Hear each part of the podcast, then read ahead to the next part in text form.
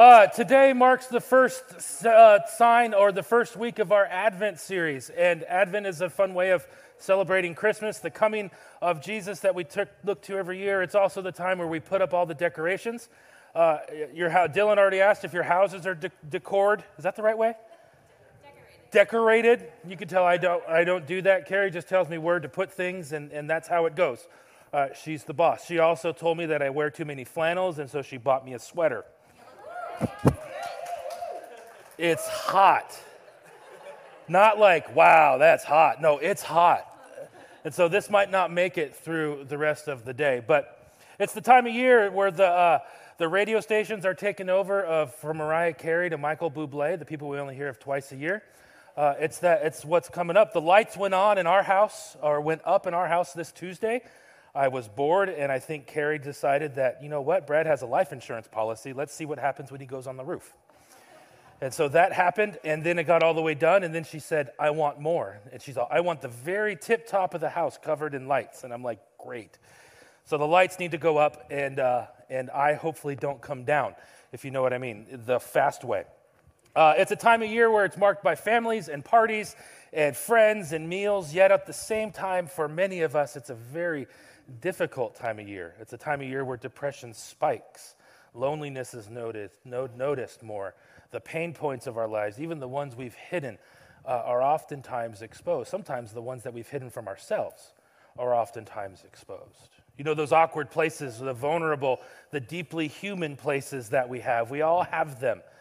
And this is one of those times, and maybe you've had them, maybe you've had it spike already. I know I have, where it's like, wow, this you forget how dark it is in Seattle. You forget how gloomy it can be, and the gloominess, even though it doesn't matter how many light therapies you have at home or how many vitamin D pills you take, hits you. This time, maybe even more. How many of you have had those awkward times? It doesn't have to be weather related. How many of you had those awkward times in your life where the fullness of your humanity, of all your limitations, pop up?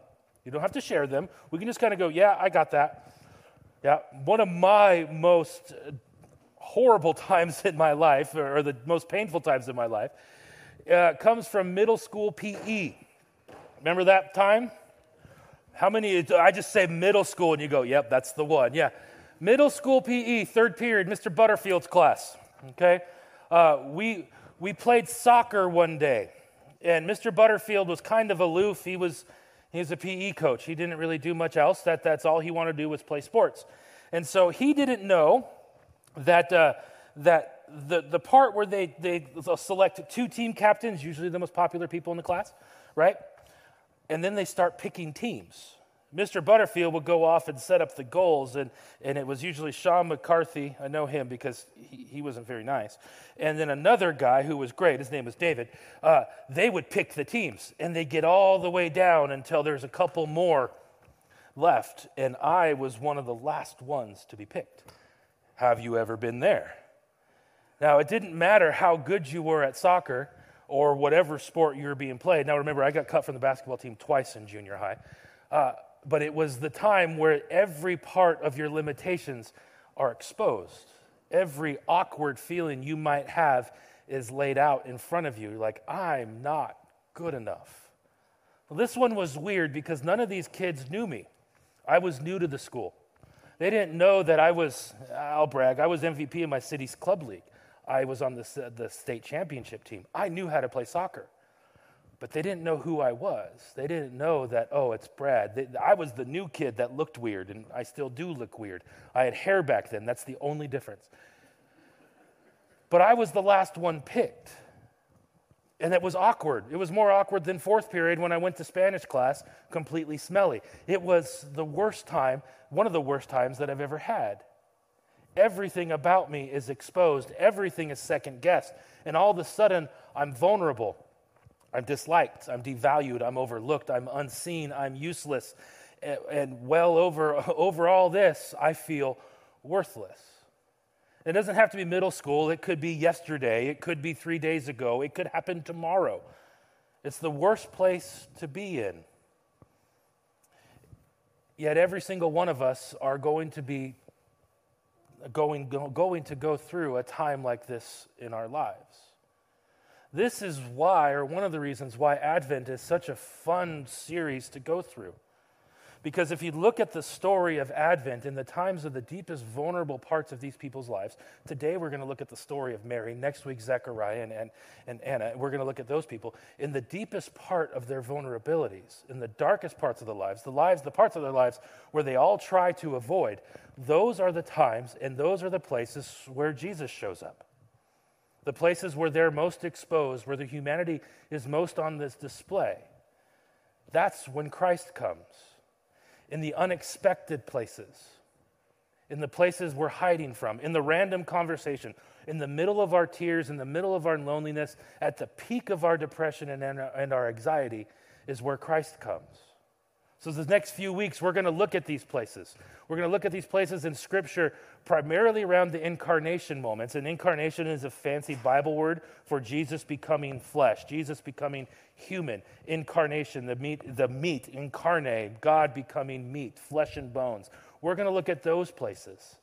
And there's no better place to begin our story with the one of Mary. Now, let's be honest. How many of you have heard the story of Mary before? Okay.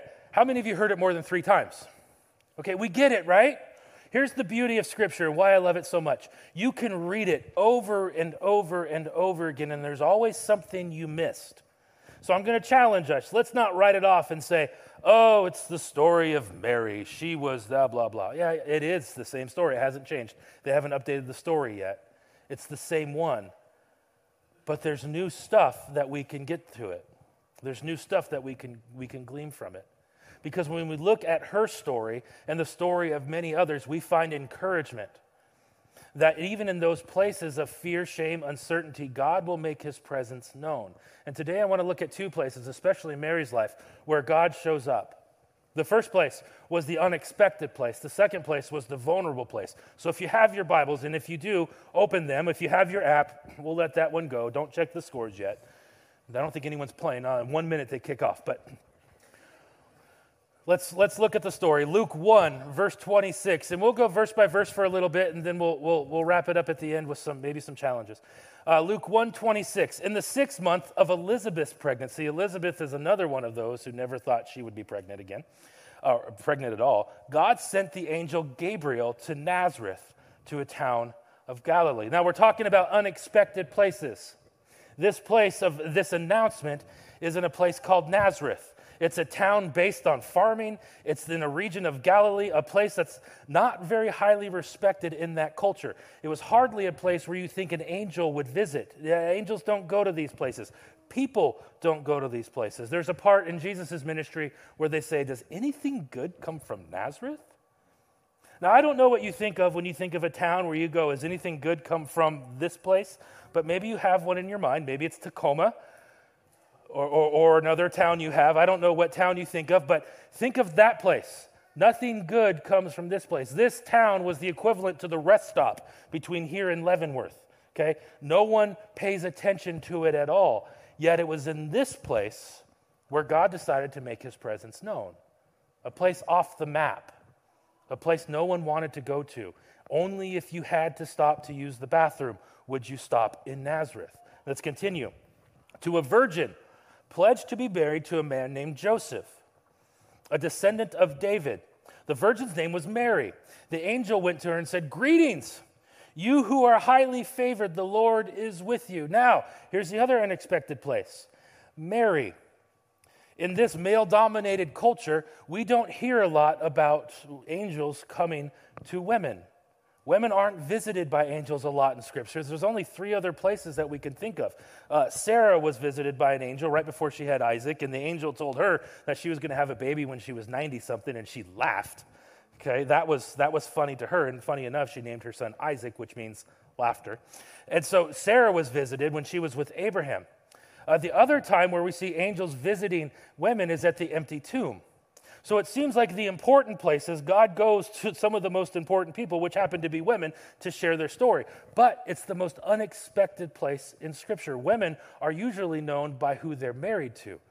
But in Scripture, it's unexpected, and so Mary gets the call. Mary, highly favored one. This doesn't make sense. This is unexpected. Verse 29 Mary was greatly troubled. The word troubled there means agitated or disturbed, deeply confused by this greeting. How could this angel think that I, Mary, am favored?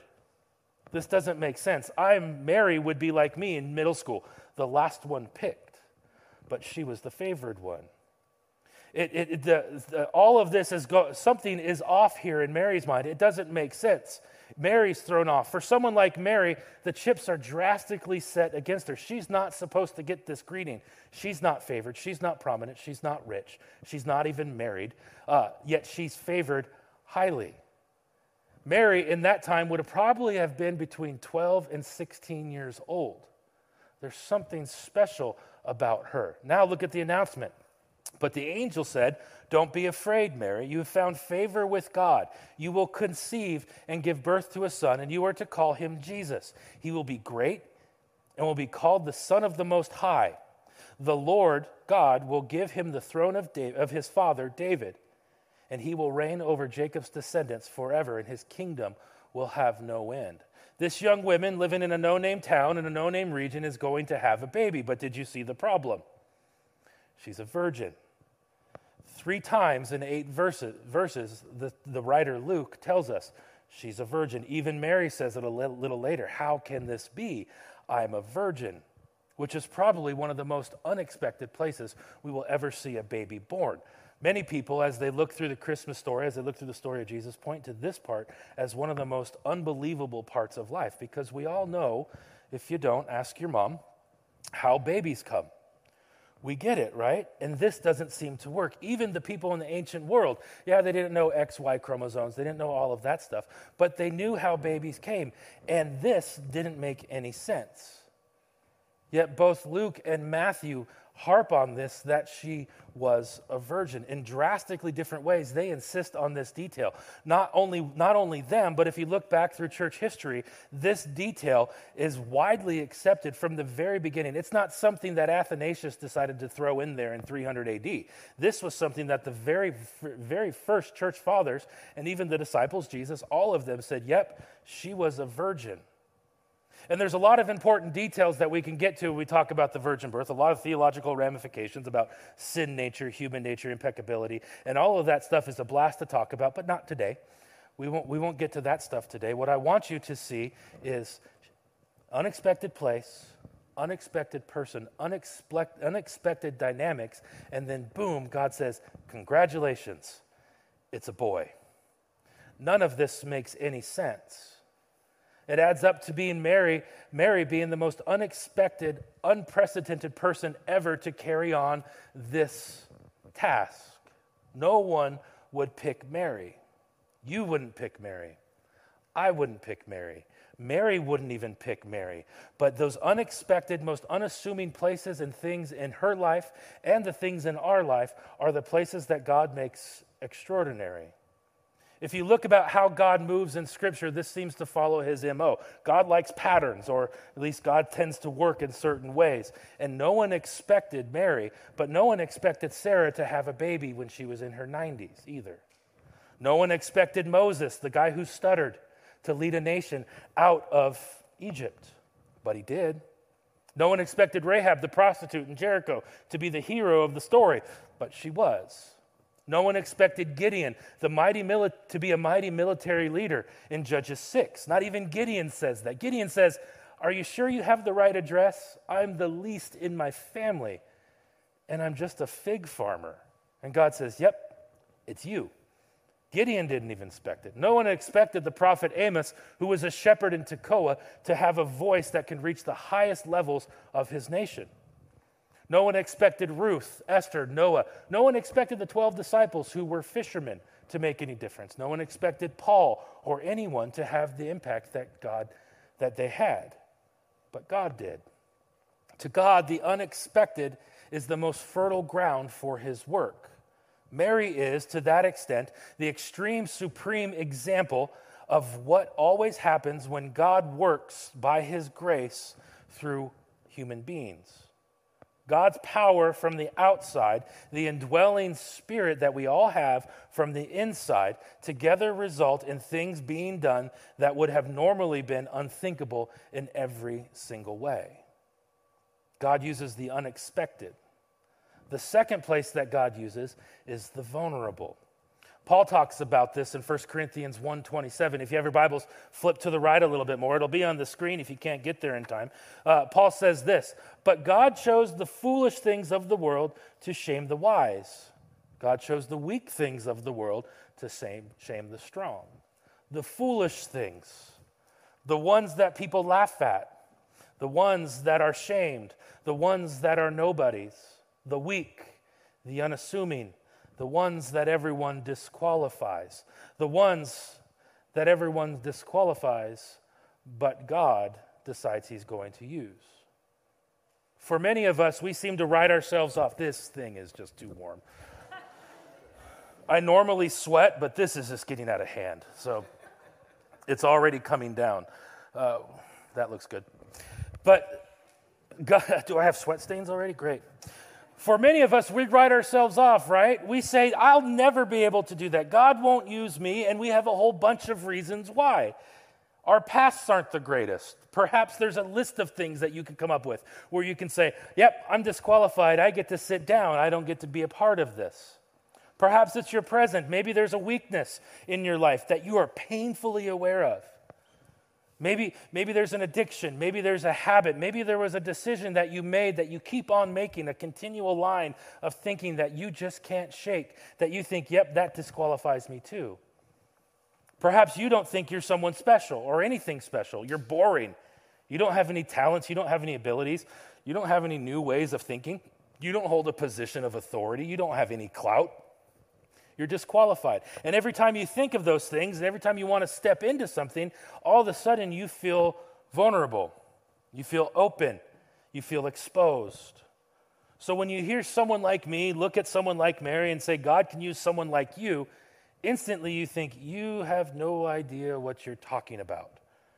Stop sweating and get on with it, right? That's what we think.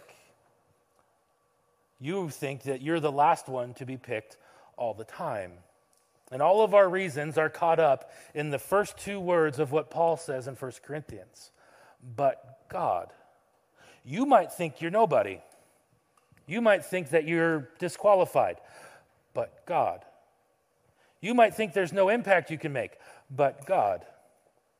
He chooses the ones that no one even thinks of to shame the one that everyone's expecting. He uses the foolish things to shame the smart things.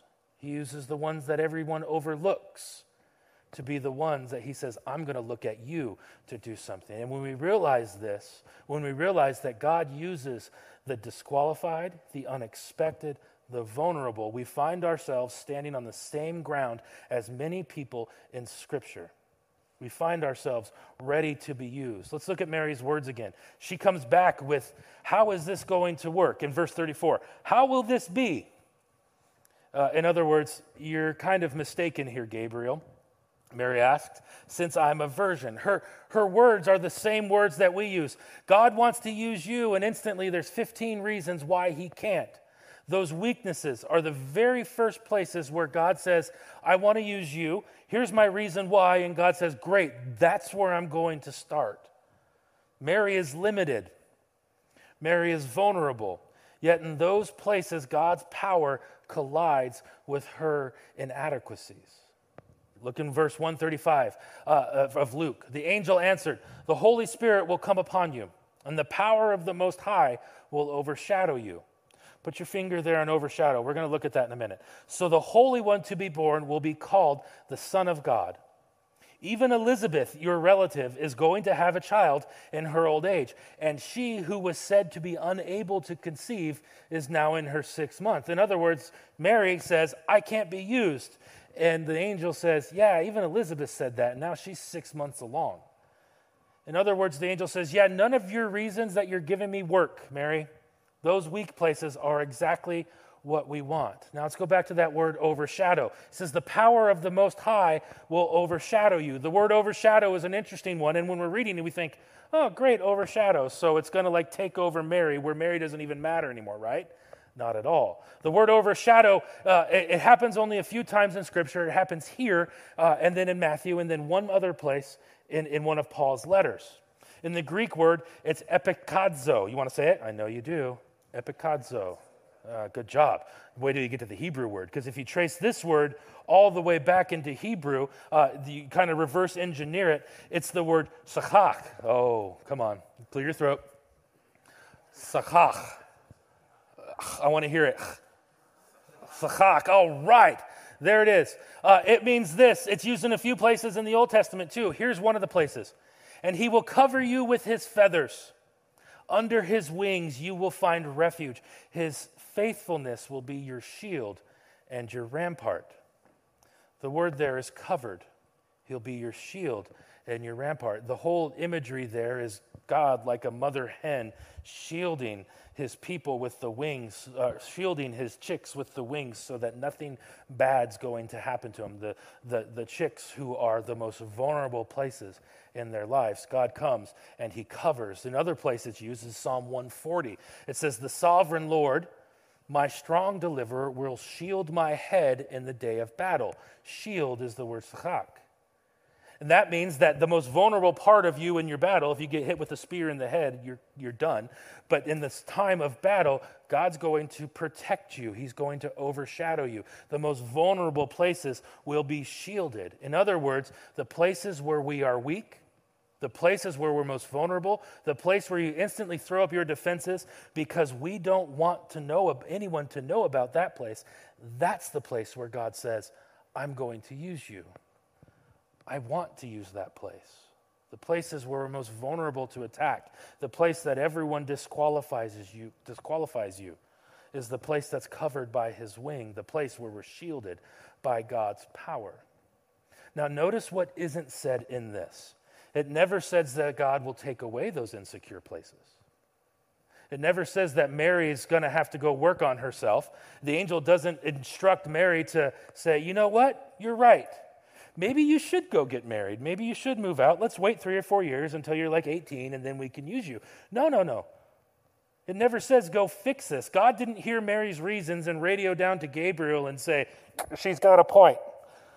Let's leave her alone. That never happens.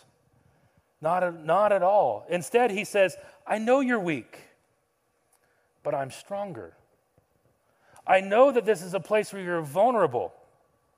I'm going to overshadow that part. And I don't know if you're caught up in the last, if you caught the last part of Gabriel's speech, but he reminds Mary of something, and he reminds us of something here in verse 37. For no word of, from God will ever fail. It doesn't matter how insecure you feel. It Doesn't matter how vulnerable you might be. It doesn't matter how many times you've been disqualified or dismissed. If God says that He's going to use you for this, if God calls you to step into a story, God's word will never fail. But we have a difficult time believing this. Because the first thing that we want to do is go and erase all the weaknesses from and all the vulnerable places from our lives, thinking that if we just get everything set straight, God will use us. It doesn't work like that. God doesn't say, I'll use you once you stop sinning. It doesn't say that. God says He doesn't, I'll, I'll use you once you memorize the first four Gospels. No, He doesn't say that. There's no uh, checklist in order for God to be used. What He's looking for is exactly how you're built right now. Because in those places, remember, is in the places of our deepest mess is where God shows up. He didn't say he'd fix the disqualifications. He says that in the middle of them, he would be with her. Later on in history, Paul learns this as well. He often complained about these thorns in his flesh, and Paul likes to use allegory. It's this part in his life that is always coming up, this part in his life where he's always exposed to just how weak he is. In first in 2 Corinthians 12, he goes on about this. He says, "Even if I choose to boast," and Paul says earlier that he can boast, but he says, "Even if I choose to boast, I would not be a fool because I, w- I would be speaking the truth, but I refrain so no one will think of me of no one will think of no more of me it is warranted by what I do or say, or because these surpassing revelations. Therefore, in order to keep me from being conceited, I was given a thorn in my flesh, a messenger of Satan to torment me. He goes on, three times I pleaded for the Lord to take it away from me. But he said, My grace is sufficient for you. My power is made perfect in your weakness. Therefore, I will boast all the more gladly about my weaknesses, so that Christ's power may, rec- may, may rest on me. That is why, for Christ's sake, I delight in weakness. I delight in insults, in hardships, in persecutions, and in difficulties. For when I am weak, then I am strong. Our idea is that we would hide our weaknesses. We put on this facade and say, Nope, I have everything figured out. And then we fake it until we make it, right? That's not the way God works. We want to pray the vulnerability away. We want to make ourselves worthy of God's use. But that's not what God is wanting from us. Instead, He's looking for a response like Mary's. Look what He says. Look what she says. I am the Lord's servant, Mary answered. May your words be fulfilled. And then the angel left her. In other words, God, if you want to use this part of my life, she's saying, use it. I'm your servant. And instead of trying to cover up all of my inadequacies, I'm going to trust in your promise.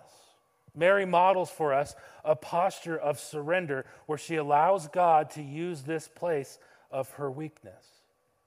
It wasn't her job to figure out how God was going to use it. It was, it was only her job to remain open to the fact that God might use it however he sees fit. And she was confused, and we would be but she didn't resist.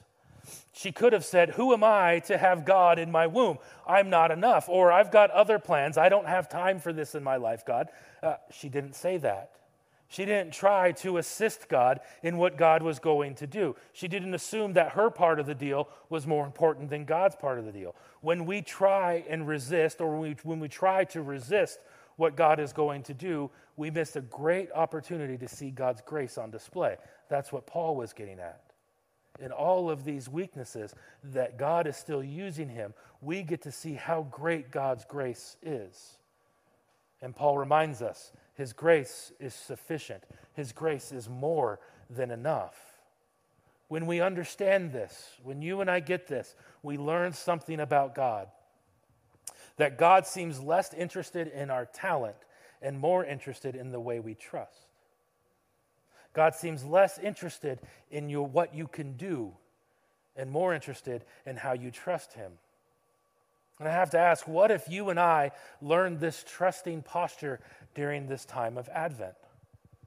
Then we wouldn't be so caught up in the distractions, in the, in the race to keep up, in the race to show up to all these parties, in the race to put up the right decorations in the right place and look a certain way and act a certain way and talk a certain way and do all these things that everyone is expecting of us. What if instead we find ourselves in those places we tend to avoid and then know that God is going to use us wholly inadequate, wholly unfit for use, and God is going to use us, and all we have to do is trust? When we do, we'll find that, like Mary, we are so full of heaven's child, of, of Jesus, that he begins to live within us.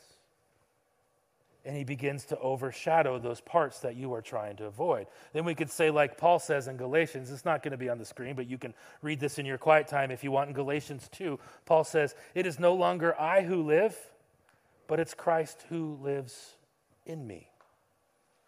There's places in our lives where we feel wholly inadequate when we go, I am completely broken. I can name three of them. But in those places, God used me and our families. Our, my dad's death left a big gaping hole of, of inadequacy. Whenever you lose a parent, there is something there that you just you're left exposed. But what I've seen in the five years, six years since dad has passed, is God uses the story of my dad's passing to reach people and minister to people who are going through the same thing. God uses that pain point in your life to bring people closer to Him. Many of you have been here a while know that I battle with anxiety quite regularly, and it's a hard battle. Instead of me trying to cover it up by saying, oh, I don't worry about a thing, I don't have that, I don't have to take pills or anything like that. No, no. Instead of me trying to hide it, God says, I want to use this part in you. Why? Because the majority of the world suffers with this too. And the more you lean into this, he's talking to me, the more I lean into that place of anxiety, that place of inadequacy, that place of fear, the more I will be able to help people find God in the middle of that. Also, if you've been here a while, you know that I've went through a time where there was an addiction to pornography, and that is instant shame, right? You don't want anyone to find out. But God says, Look, you had this problem. You've overcome it. It's still a battle, it always will be. But imagine what you can help people through it and say that God wants to meet people in the middle of that shame.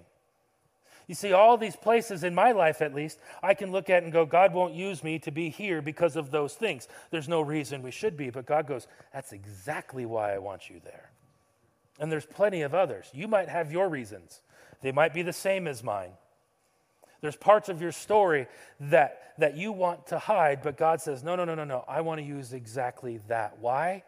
Because your story is the perfect story for God to reach the people in your lives. He doesn't want you to get cleaned up before he starts to use you. He doesn't say you have to have all the answers in order to be used. He says, I want to use you right where you are inadequacies, with your different abilities, with your different stories, because yours is the story that can reach your coworkers for Christ. Yours is the story where you can go back to your families and they'll listen to you. Why? Because they'll see that God's grace is flowing through your life in a way that no one has ever seen. Your life is the perfect life to reach your neighbors, and yours is the only story that'll work. You might feel that you're unexpected. You might come in here and go, I'm just going through the motions. God's not going to use me. And instantly you say, I'm walled off to anything that God might do. You have all the reasons, but God's saying, those aren't good enough. Try again. I'm going to use you in this. And like Mary, we'll see God on full display in our lives. Doesn't mean it's going to be easy. Mary had a rough road.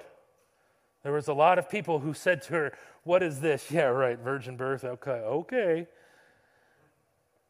But God still used her. Paul writes more about this in Ephesians 20. He talks about how all of what God can do, and he says this in Ephesians 3 God will do more than you can ask or imagine according to his power and his faithfulness, which is at work within us. Uh, it's an interesting way of reading this, but if you read this as if it builds on each other, you can say this God, who is the main subject of this verse, God will, God will do what? God will do more. God will do more of what? God will do more than you can ask or imagine. Why or how? God will do more than you can ask or imagine according to what? According to his power and his faithfulness. His power and his faithfulness? Yes, the one that is with that is at work within your life right now. And then you say, Why would God ever use me? And then Paul answers that question because he's glad you're asked in verse 21. He says, Because him, to him be the glory in the church and in Christ Jesus throughout all generations forever and ever. Why does God use the weak parts in our story? It's so we can't brag about how good we are. We can't say, yep, of course he would use me. I'm awesome. No, no, no. He uses the weak parts in our lives so we can say, I had nothing to do with this. Everything that happens is because God came into my life and his grace is showing. But God uses the foolish things to shame the wise. But God uses you where you least expected. But God uses that place in your life where you are hiding. And we need to learn how to trust, how to give Him the control, how to give Him what our lives in order that He might use it. And so, on our first week of Advent, when we look at Mary, when you look at Mary, I want you to see this for the rest of the time. God uses the unexpected. God can use you too. Would you pray with me? Father, we thank you for the pattern of Scripture where you use the people who no one ever thought would be used. Where you use the people that even wrote off themselves, and we listed five of them, and there's dozens more. God, you use the stories of pain in our lives to identify with other people who are going through the same pain. And we can come alongside them full of your grace, full of your mercy, empowered by your Spirit, overshadowed and protected in those vulnerable places. And you will use those places to minister to other, other people around us. God, your grace is sufficient it's more than what we need. And so, God, would you send us? Would we learn to trust you in such a way that you would send us to those people around us who are waiting to hear about your good news, about your hope, about your grace? Would you give us the courage to step our story into your story? And like Mary, may we find that your spirit fills us and your son is inside of us. We can sing the hymn of heaven to those around us.